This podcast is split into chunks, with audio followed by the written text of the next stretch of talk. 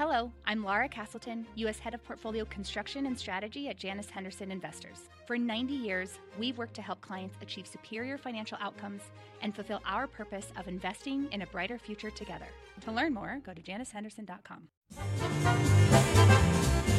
If you think of the state of Nevada, you might think Las Vegas, Sin City. But 500 miles from Vegas, in the northwest corner of the state, it's not so much casinos and neon lights, but more mountains, and wide open desert. And while in Vegas, you might be looking for a hot hand in poker, here they specialize in hot rocks. The reason we chose Nevada was really because of its unique geology. That's Sarah Jewett, the VP of Strategy for Fervo Energy, a startup that's working on geothermal power. It was those hot rocks underfoot that brought Fervo to Nevada to do an experiment, trying a new technique for generating geothermal electricity. Fervo called it Project Red. I think Project Red was really an opportunity for us to show that all of the science and all of the math that we put into this process, which really had never been used in geothermal energy before, was really applicable for geothermal development. Geothermal refers to heat produced and released from the Earth's core. It's the same force behind things like hot springs and geysers. Geothermal power is electricity generated from that heat. To harness its energy, companies put power plants on top of the places where water and hot rocks are close to the surface.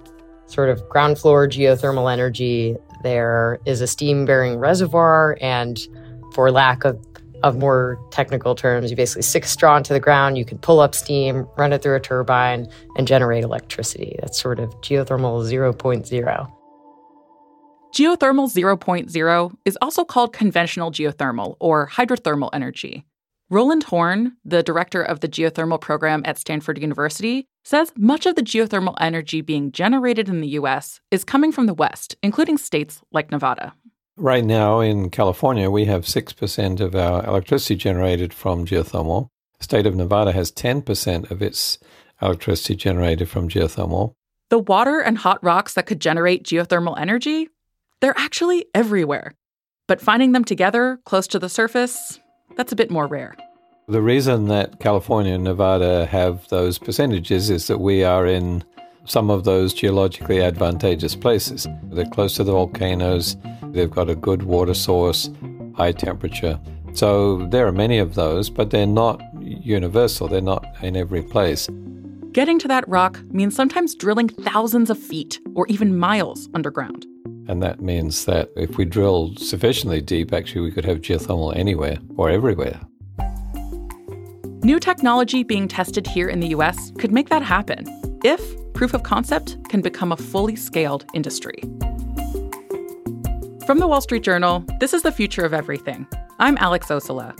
Today, we're digging into geothermal energy and how new techniques could transform how more of us get our electricity. Stay with us.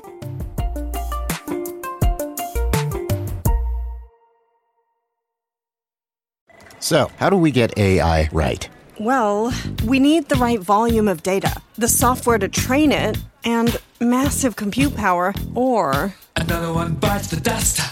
Are you ready? Hey, are you ready for this? Are you hanging on the edge of your seat? But with HPE GreenLake, we get access to supercomputing to power AI at the scale we need, helping generate better insights. All right. Nice teamwork, guys. Search HPE GreenLake.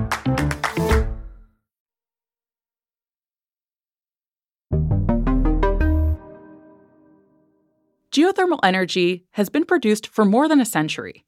The first geothermal plant on record dates back to 1904 in Italy's Tuscany region. Here's Stanford's Roland Horne. Now there are you know, more than 25 countries in the world which are generating electricity from geothermals. Today, the US is the world's biggest producer of geothermal energy. It generated 17 billion kilowatt hours in 2022, enough to power 1.6 million homes for a year. That may sound like a lot, but it's really not. Geothermal made up just 0.4% of all electricity generated in the US last year. Proponents say there's a lot to like about geothermal. Like solar and wind, geothermal energy is renewable, so its source doesn't get depleted as it generates electricity. And also, like solar and wind, producing geothermal energy releases little or no planet warming carbon dioxide. But Roland Horne says geothermal has an advantage over solar and wind. One of the important characteristics of geothermal is it's all the time power. So you can have it running 24 7. And that means that as you have solar and wind going uh, up and down during the day or during the month, then you have something to back it up, something other than fossil fuel fired power stations. Though it's expensive to set up a geothermal plant, once it's in place, it's pretty cheap to operate. And they often last for decades. Today, geothermal is generating at least some energy in countries like Iceland, Indonesia, and the US. And geothermal could produce more of our energy in the future. A 2019 report from the Energy Department estimated that geothermal energy could generate 8.5% of the US's electricity by 2050. That would mean 516 million metric tons less of carbon dioxide emitted into the atmosphere. That's the equivalent of removing 6 million cars from the road. Geothermal can also heat and cool individual homes. Geothermal supporters say this could be an important way to cut down on our overall carbon emissions. But to reach those 2050 estimates, we need new techniques to access those hot rocks beyond the surface. And for a while, we simply weren't looking for them. There was some investment in geothermal in the 1970s and 80s, but that money mostly dried up into the early 2000s. Which means that, in the 50 or so years since then, geothermal has been limited to conventional sources. Geothermal had just treaded water for decades. So, an unknown, the redheaded stepchild of the renewables family, nobody cares, irrelevant. That's Jamie Beard, the executive director of Project Innerspace, a nonprofit focused on the expansion of geothermal. But recently, she says, geothermal has become a lot less stagnant. Even in the last 36 months, there has been a massive, uh, I mean, we, we're in a renaissance right now for geothermal. This renaissance is happening because of new technology and techniques. And those are coming from a source that has a lot of experience digging into the Earth's crust the oil and gas industry. And here's the cool part the shale boom spun off a whole lot of really relevant and really impactful technologies that are enabling us to develop geothermal resources in many, many more places in the world, not just where hydrothermal exists. In fact, one of the leading techniques for this new age of geothermal is pretty similar to hydraulic fracturing, otherwise known as fracking. It's called Enhanced Geothermal Systems, or EGS. The two techniques are so similar, in fact, that they even share equipment. Fervo's Sarah Jewett again. Because this process is pretty similar to what the oil and gas industry is doing, it's really interesting. We pulled all of our equipment off of oil and gas sites. And then when they left our site, they went back to an oil and gas basin.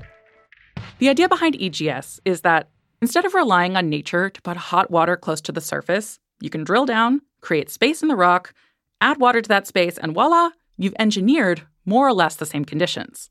Enhanced geothermal systems. This idea that you actually don't have to have perfect subsurface conditions to convey fluid from an injection well to a production well, but actually that all you need is heat. This is what Fervo was testing in Project Red, its experiment in northern Nevada. Jewett told me how it went. We drill a pair of horizontal wells into a really low permeability area. Quick geology lesson. Permeability refers to how well fluid can move through rock. Sedimentary rocks like shale, where natural gas can often be found, have higher permeability than the harder metamorphic and igneous rocks. Those are the kind that Fervo drilled into for its experiment. Then we use high pressured water to create pathways between those two wells. The two wells are shaped like two giant capital L's, each about seven inches in diameter. The vertical part of the L extends nearly 8,000 feet below the surface, and the horizontal part at the bottom of the L extends out another 3,000 feet. The rock here is about 375 degrees Fahrenheit, and boom, it creates a circuit. And then you can basically push water down an injection well across a reservoir where it heats up an upper production well to generate electricity. Fervo started drilling in early 2022 and finished in March 2023. Once the wells were in place, the team spent about a month doing tests to make sure everything was working the way they expected. They say the results were promising. Project Red was what we like to think about as really our proof of technology I think the fact that our models matched reality shows us that we actually have a really, really solid approach and we have the architecture in place to be able to go be successful in multiple locations. So it was a smashing success from my perspective. Since it was founded in 2017, Fervo has raised $184 million in investment and been awarded roughly 20 million more in federal grants. And it plans to keep moving forward. It just broke ground on its next project in southern Utah. As for the Nevada site, Jewett says a nearby facility plans to sell electricity generated from those wells. So, Fervo showed that EGS can work. But that doesn't mean it's without risks. The biggest one that EGS, much like fracking, could cause earthquakes. That's called induced seismicity. I think induced seismicity is obviously a huge issue for geothermal. EGS projects monitor seismicity and have plans in place for what to do if any is detected. The Energy Department has a set of guidelines for this. Sarah Jewett detailed Fervo's protocol. We place any seismic events that are sensed basically on a scale of green, good to go, yellow, cause for concern and stop operations, or red, completely stop operations altogether. And so, as this project went on, we really, really adhered closely to this induced seismicity mitigation protocol and actually saw only in the green seismic events, which are, you know, not detectable by human beings at all. Researchers have found that geothermal systems don't often induce strong earthquakes, but they do happen. In 2017, a magnitude 5.5 earthquake struck the coastal city of Pohang, South Korea. It injured more than 90 people and caused tens of millions of dollars in damages. Two years after the quake, a South Korean panel determined that a nearby geothermal experiment was the probable cause. Another risk? Even though geologists and engineers have gathered as much data as possible about what's going on under the surface, things might not go according to plan you know the whole earth x-ray that that's what we would all love to have. It doesn't exist unfortunately. We can very rarely exactly measure the things that we want to know. So we're making a lot of indirect kind of inferences as to what is actually there. In practice that might mean the companies have to drill deeper than they thought to get to rock that is sufficiently hot or they might encounter something unexpected that kills the project altogether there have been some EGS plants, for example, particularly one I'm thinking of in Switzerland called St. Gallen, where they were drilling an EGS system and drilled into a natural gas reservoir. Not an operating one, they found it actually in the process. But that, of course, was problematic for them because having natural gas coming in the geothermal fluids was not good for the point of view of the geothermal plant. So they abandoned it for that reason. The risk here isn't safety so much as economic. So much of geothermal's cost is upfront at the drilling stage. Some projects can cost upward of $500 million, but most are in the 50 to $100 million range, depending on how deep you have to go. A failed drilling effort like this could mean financial disaster for a company and its backers. Another potential issue is that EGS uses a lot of water. An Energy Department estimate says a single large plant could use more than 6 million gallons over the course of its lifetime. That amount could make a big difference in places where water is scarce. Still, Horne says these experiments show that the fundamentals are there for EGS. I, I, don't know that there are massive numbers of technological questions. I mean, I think many of them have been raised and solved as we propagate EGS, for example, into a, a wider exploitation in a larger number of places then we will get better at it and remove a lot of the risk. It could also help pave the way for other approaches that push the limits of what geothermal can do. More on those techniques after the break.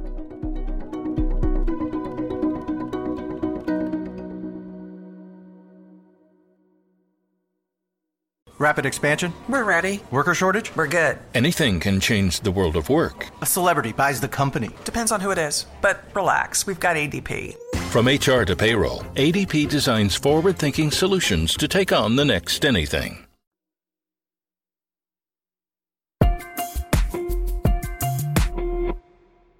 We mentioned earlier that Fervo, the company that's been testing EGS, is now working on a project in southern Utah, about 200 miles south of Salt Lake City. But it's not the only geothermal effort in that state. There's a long-time geothermal research facility right next door. Joseph Moore is its managing principal investigator. the Forge project. This is the Frontier Observatory for Research in Geothermal Energy. Like Fervo, Forge is testing equipment and techniques for EGS. But Forge isn't a company. It's a research project out of the University of Utah and funded by the Energy Department. So, what it aims to get out of those tests is a bit different. We're not going to produce electricity at this point. The real goal is to demonstrate the process and that we can do this anywhere. And that, that's really critical. To get geothermal closer to those 2050 estimates, Moore says there need to be many additional experiments. The key right now is doing it again and again and again, right? You can't do it here and say, we figured out how to do it, we're done. It's going to take duplication, replication of these projects to get there. More projects, more tests, more trials, more forges is going to get us a long way to where we need to be. Okay, so we need more experiments. Doing them takes money. Lauren Boyd is a senior advisor in the Geothermal Technologies Office at the Energy Department. We see this dramatic gap in where there is funding to support technology companies and developers in testing in the field at scale. And the opportunity to learn by doing, the opportunity to hypothesis test, and then to push along the learning curve to improve our technologies can only be done in these demonstrations. For this fiscal year, the Energy Department's Geothermal Technologies Office has a budget of $118 million. For comparison, the department's solar energy division had a budget of $318 million. The Geothermal Office uses that money to fund geothermal projects that come from academia, national laboratories, and industry. In February, the department announced that it was awarding up to $74 million for EGS projects alone. Winners are expected to be announced this month. We're focused on EGS because there is this near term potential. But as Project Innerspace's Jamie Beard points out, EGS is not the only technique that could help geothermal scale. EGS, eh, cool. It's a piece of a puzzle. And if I was going to bet my money, I would bet it on geothermal, not a very specific technology within geothermal, right? Because I think we're too early right now in this renaissance period to bet on a horse. We need to be funding all the horses. Let's talk about some of those other horses and who's betting on them. One approach is called deep geothermal. This is pretty much just what it sounds like. It means drilling really deep to get to hot rocks, to a layer of crust called the basement.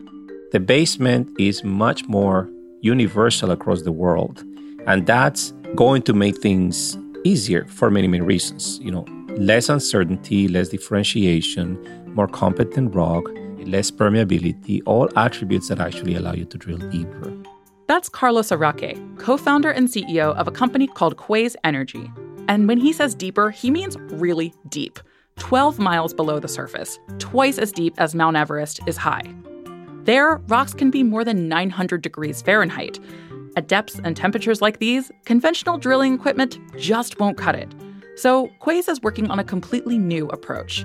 We talk about millimeter wave drilling it's basically using ideas from fusion research. We use energy beams, not lasers, but masers with an M, to vaporize rock. Araque and his team plan to use their technology to drill two connected wells to generate steam, just like an EGS. At least, that's the idea. They plan to start two field based tests in Texas and Oregon next year, with the hope of generating revenue starting in 2028. Okay, so Quaise's approach means going deep, but there's another different technique that means going deep and far. It's called closed loop. Eavor, a Canadian startup, is working on this. John Redfern, Eavor's president and CEO, explained his company's technique. You got two drilling rigs side by side, drilling in parallel. They branch out into 12 laterals each, which are then connected. And so it makes a continuous circuit from the surface through these multilaterals, and then back up to the surface. We call it the Eavor-Loop. Like EGS, the Eavor-Loop is created by drilling down vertically and circulating water between the surface and the hot rock below. But one major difference is that after they drill those vertical wells, they're connecting a whole bunch of horizontal wells deep underground. That's the 12 laterals Redfern mentioned. Those horizontal wells give the water more space to heat up as it circulates. Essentially, what we're constructing is a huge radiator kilometers below the surface that you flow clean water through. It circulates just like the radiator in your house. Redfern says closed loop has some advantages over EGS. It requires less water and can be used in a wider range of geological contexts, though both closed loop and deep geothermal come with risks like generating earthquakes. Right now, Eavor is working on its first commercial project in Geretsried, Germany. The site will start producing power and heat at the end of 2024, but drilling will continue into 2026. Once it's done, Eavor plans to have drilled about 180 miles. Two of Eavor's investors include the energy companies BP and Chevron. Geothermal obviously really plays to our strengths, both in our history of geothermal, but also in subsurface and drilling in wells and major capital project execution. That's Barbara Harrison, a vice president at Chevron New Energies, where she oversees projects working on novel ways to generate power. Chevron is investing $10 billion over seven years in lower carbon solutions. That isn't just limited to geothermal energy, though that makes up a part of it. We're at the point now with these novel technologies where they are technically feasible. We know the technology works. And our opportunity now is to say, can we make these competitive commercial solutions? We have a number of pilots that we're progressing around the world. So it's a very targeted and strategic pilot approach with the goal to then be able to grow that into larger projects that really become competitive solutions in a global landscape. As for other oil giants, BP says it isn't significantly involved in geothermal beyond an investment in Eavor. Shell and ExxonMobil did not respond to requests for comment. So, geothermal has the potential to change how we power our homes and offices. But even if everything goes according to plan, it's going to take time for these new geothermal techniques to scale. So, let's look farther into the future.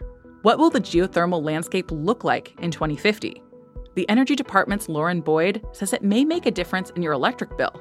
Our goal is for power production that's at a cost that's on par with, with what folks pay today, or in many cases will be lower. The goal here is to deploy technologies that are going to save Americans money and also provide them with clean carbon free power. But Stanford's Roland Horne says expanding that technology may take a while. Once you get further east towards the east coast, the subsurface of the country gets colder, and therefore you'd have to drill deeper. So, you know, in the next 20, 30 years, EGS is likely to be Texas and west. But if we're talking about 50 to 100 years, we could imagine expanding to the entire country if you can drill to sufficient depth to get useful temperatures. Jamie Beard, who runs the nonprofit Project Innerspace, says it will take more than one technique to bring geothermal to all those places. But betting on all the horses could mean that we all win. So, geothermal is kind of like a buffet. So, all the concepts that are out there, some of them are better for some regions than others. You know, we're, we're going to need to make sure that when we look to scale geothermal globally, a one concept fits all approach isn't going to be the way to go. We're going to need to match the concept to the specific place that the concept is being built. The Future of Everything is a production of the Wall Street Journal. Stephanie Ilgenfritz is the editorial director of The Future of Everything. This episode was produced by me, Alex Ossola. Our fact checker is Aparna Nathan. Michael LaValle and Jessica Fenton are our sound designers and wrote our theme music. Catherine Millsop is our supervising producer. Aisha Al Muslim is our development producer. Scott Saloway and Chris Zinsli are the deputy editors, and Falana Patterson is the head of news audio for the Wall Street Journal. Like the show? Tell your friends and leave us a five star review on your favorite platform. Thanks for listening.